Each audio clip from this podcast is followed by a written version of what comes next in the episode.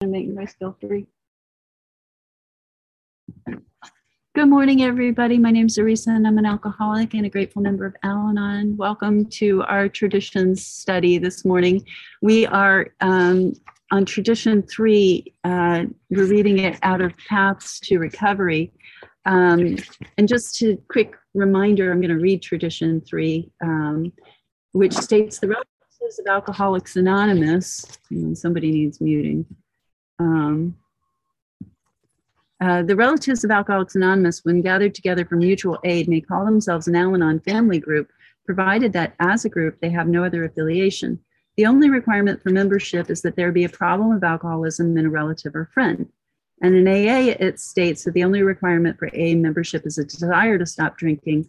But the long form, which is much more informative, says that our membership ought to include all who suffer from alcoholism.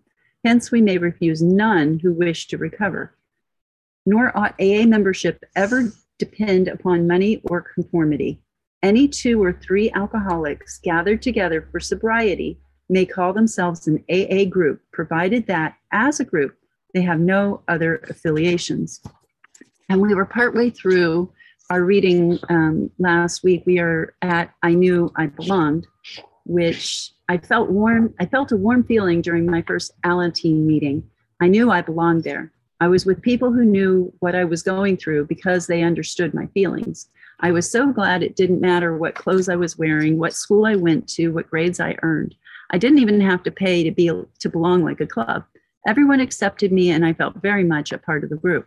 All that was important was that my mom was an alcoholic. I could participate in Alateen because of that. I learned we all get together at our Alateen meetings to help each other live with people whose drinking bothers us. Our sponsors and the members of our group always remind us to share about how we are dealing with alcoholism. That way, we can always welcome new members to our group. It is our primary purpose to help other teenagers of alcoholics. When I came to Al Anon and found, oh, sorry, second one, I can't always have my own way. When I came to Al Anon I, and found the help I needed, I thought that everyone in the world needed Al Anon. Then I learned several things. One was that when I try to make others fit into Al Anon, I am being judgmental of them and their needs. Another thing I learned was that our uniqueness lies in our similarities. We relate to each other because we know where the other person is coming from. I learned that Al Anon is not for those who need it, but for those who want it. I believe almost every alcoholic has an quote, and with the disease alcohol and gambling, alcohol and overeating, alcohol and drugs, or some other problems like wife abuse or other things. These side issues are different, but we relate through the disease of alcoholism, and we keep the focus of our program on the effects of alcoholism in our lives. Tradition three has taught me the importance of establishing a purpose and sticking to that purpose instead of splintering into many different directions. As individuals, we can do whatever we feel helps us, but when we come to Al Anon, we leave those other activities outside. Who can belong to Al Anon? Anyone feels that anyone who feels that his or her life has been affected by alcoholism. It makes no difference how much or how often the drinker drank or what other side issues might be involved. If someone's life has been affected by the by the drinking of a friend or relative, then that person is eligible for Al Anon. The Al Anon program has worked in many people's lives. Uh, there are and there are many imitators of the Al Anon program. We do not need to incorporate these things into Al Anon. It has already been it has already proven itself and doesn't need to be fixed. Accepting Al Anon as it is helps me to accept myself where I am and to recognize that I have strengths and weaknesses. Learning to find the singleness of purpose in my Al Anon fellowship has helped to teach me to find the singleness of purpose in other facets of my life. I have learned that I can't be all things to all people all of the time, that I must learn to have a balance. It has taught me that I can actually damage myself and others by trying to do things in which I have no expertise. I use our service manual as well as Al Anon's 12 steps and 12 traditions to remind me of why we do what we do. As I restudied these materials, I was reminded of the importance of being a part of a group or a family and learning that I don't need to try to fix the whole family or group. Studying tradition three has helped me to learn to be fun- a functioning member of a group. I can't always have my own way. I need to have consideration for others. Those in my family can have their own interests, and I don't have to be part of everything in their lives. This tradition reminds me of the slogan live and let live. So, what I wanted to really focus on today is um, really that so often what we're talking about um, here is, you know, it's about everything, all of our traditions are all about mutual aid and respect, mutual um, uh, support, cooperation, all of those things. It's give and it's take. That's what Al Anon really focuses on. And that in order to develop, uh, we need those things in order to develop trust, to develop acceptance, to develop love, right? And I can do that in any setting. And it's easier when I find what my primary purpose really is, right? And it, it's not always the same. In my family, my primary purpose is different than at my home group or wherever it is. Like there's a I have a primary purpose at work, right? And so if my goal is always mutual aid at work, everybody needs to benefit. I need to be a participating member of a team. We are interdependent upon each other, right? Again, mutual cooperation, mutual respect, mutual trust, right? In order to develop those qualities in other people, right? So I get to apply singleness of purpose everywhere in my life when I remember who I am and what that um, primary purpose is in this relationship that I'm currently engaged in, I'm in the moment, then I start walking shoulder to shoulder with you a lot more easily because we have one common denominator. We have one common denominator. When I remember that, okay, so we may disagree, but when I'm sitting in a business meeting or I'm sitting in a, you know, family talk or whatever, we all have the same goal eventually, right? It's to how to best love the family, how to best take care of my home group, how to best succeed, you know, how help our company succeed, whatever that is. So I need to find that common denominator. And based on that, I can start to hear what you're saying from a different place. You know, in our 12 and in the AA 12 and 12, it says that fear is the true basis of intolerance. So when I start feeling, you know, this resistance because you say something, right? What's going on inside of me? Can I get back to what are they right about? How do I open my heart back up again? Right? Um, it's it's I don't need to make you fit into my idea of the way the world needs to be. Um, also, in our 12 and 12, it says, uh, Who dared to be judge, jury, and executioner of his own sick brother? That's the other thing that when I walk with this idea that I think things are supposed to be a certain way and therefore you're wrong, well, what if that's not necessarily true? I don't want to sit in judgment of anyone. I like to talk a lot about the difference between being an advocate and a proponent. And the word proponent sounds a lot like another word. Pro means positive, but it's basically to fight for. It's to fight for. And the spiritual principle is to cease fighting anything or anyone. And to advocate is to speak for. There's no opposition. So, can I learn to advocate instead of to fight. It's not to say that we shouldn't have a voice and we shouldn't fully participate. It's actually the opposite. That I just want to make sure that the way I'm participating also encourages your right of participation, concept four, right? Because I can't always have my own way. And it's not my job to make sure that everybody is comfortable all of the time, right? And, and your problem is not necessarily my responsibility you know you may not like the way things go and you get to deal with that too.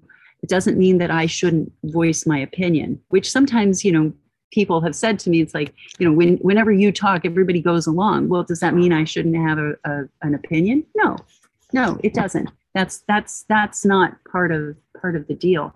Um, down at the end of uh, this this reading that we just did it says i can't be all things to all people. Um, that I must learn to have balance. It has taught me that I can actually damage myself and others by trying to do things in which I have no expertise. Again, you know, that right of participation, concept three, says that, you know, within my job description, I get to go off and do certain things. But it also, the right of participation comes with the responsibility of asking for help and guidance when I don't have the expertise. So all of our, our traditions are really where our concepts grew up from. And that's why I'm always saying, like, if you know the traditions are about unity, right? And the concepts are about service, but it's in service that we create unity. And so they, they are interdependent. And we can see even, you know, again, um, uh, you know the, the steps interwoven into this tradition too where i need to make sure that i'm not assuming i know what you're thinking. I'm not assuming malice. And giving you the benefit of the doubt. You know i'm making sure that my self-esteem and all of my um, third column attributes are being taken care of by god so that i'm not reactive and assuming malice from you. And and when i go back to this um, idea of singleness of purpose, right? That um, that this common denominator, that's what I need in any situation. I need to be walking shoulder to shoulder with you. That nobody is above or below. I want to get off that life on a ladder where I'm better than you, you're worse than me, you're better than me, all of these things, right? Where my mind will shift back and forth, right? And so when we look at this concept, I mean, this tradition, the short form really sells it too short, I think. You know, when we say the only requirement for AA membership is a desire to stop drinking, it's so much more than that. This is, you know, boiled down to, you know, the, the little bitty nugget. But when it says ought to include all who suffer from alcoholism, big difference that this is not meant to be a hurdle that somebody has to jump it is meant to be inclusive. It is meant to keep the door open. The story from the 12 and 12 was actually referring to a, a, a person who was a cross dresser who, you know, they were so disturbed by at the time, right? And they they didn't throw the person out. This person wanted to get sober. And as long as they wanted to get sober, they were they they decided they needed to keep welcoming them in and you know that, that that's a big premise of alcoholics anonymous. It doesn't matter what other things we may have in common. When i am with you i need a singleness of purpose. If i am with my family i need a singleness of purpose. When i am at job at my job i need a singleness of purpose. If i can stay clear on that then we're going to have a lot less problems. You know we were talking in my home group about something that you know is a, a kind of um, fairly political issue, right? And people had strong feelings about it. And I got to be the one who, you know, spoke up and said, you know, but this has nothing to do with AA. It is an outside issue. You know, we can't be dealing with with outside issues, or else we'll go the way of the Washingtonians, you know, who stood up for some wonderful things like slavery, you know, ending slavery, not to say that those other things aren't valid and important, but we don't do them as members of Alcoholics Anonymous, that we can join other fellowships to, to support things we truly believe in. And I encourage people to do that all the time. But that when I am in AA or in Al Anon, I want to make sure that I don't see you as anything other than a member of this program and that we are here for one reason and one reason only right to to recover from alcoholism whether as a family member or as an alcoholic that the that the impact of alcoholism that alcoholism has had on me will keep it will keep me in a place where I can't have it, I can't be of help to anybody else if I don't have recovery in this area. So that's where first things first comes from right? First things first. If I don't do this, I have nothing to offer anyone else. And outside of that, without an association to my 12 step program, I can talk to you about those things one on one. But I want to make sure that I don't do anything within the rooms that will keep you from having the recovery you need.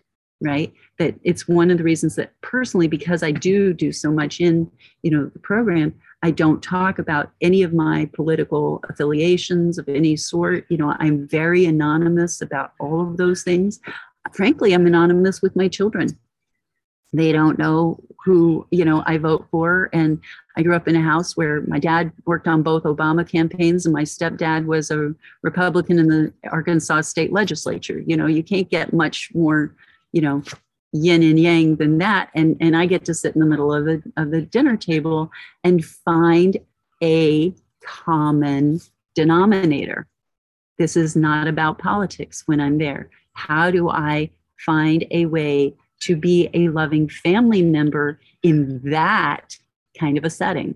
That's how I practice this principle, this tradition in all of my affairs, that I can still love both of these people who can be completely. I mean, my dad drove around when Bush was elected, you know, with a big sign on his his car that said bushwhacked, you know, and when I say big, I mean like five feet, you know.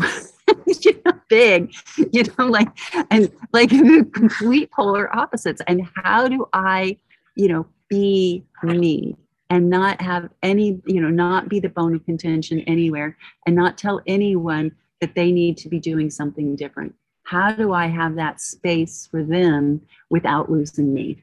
Without losing me is the big, big question, right? This above all, to thine own self be true, that I get to have a voice and you know and, and not be contentious at the same time i get to speak for and not fight for and that principle has really worked for me. Um, so we have a little bit of time. Would anybody like to share? Do you have any questions as we wrap up on tradition three? No we're quiet this morning. It's so unusual. Give it another moment. I mean, I can always keep talking, but anybody here have anything they want to share? No? Okay, then I guess what we're going to do is we're going to stop early because what I don't want to do is get like, you know, two minutes into the next uh, tradition. So next week we will be um, starting tradition four out of paths to recovery because we did last week we did um, I mean no two weeks ago we did um, Reaching for Personal Freedom Tradition 3. So we'll be in Tradition 4 out of Paths to Recovery next week. Um, and I hope we'll, we'll see you all then. Um, you can go ahead and stop this recording, Jeff.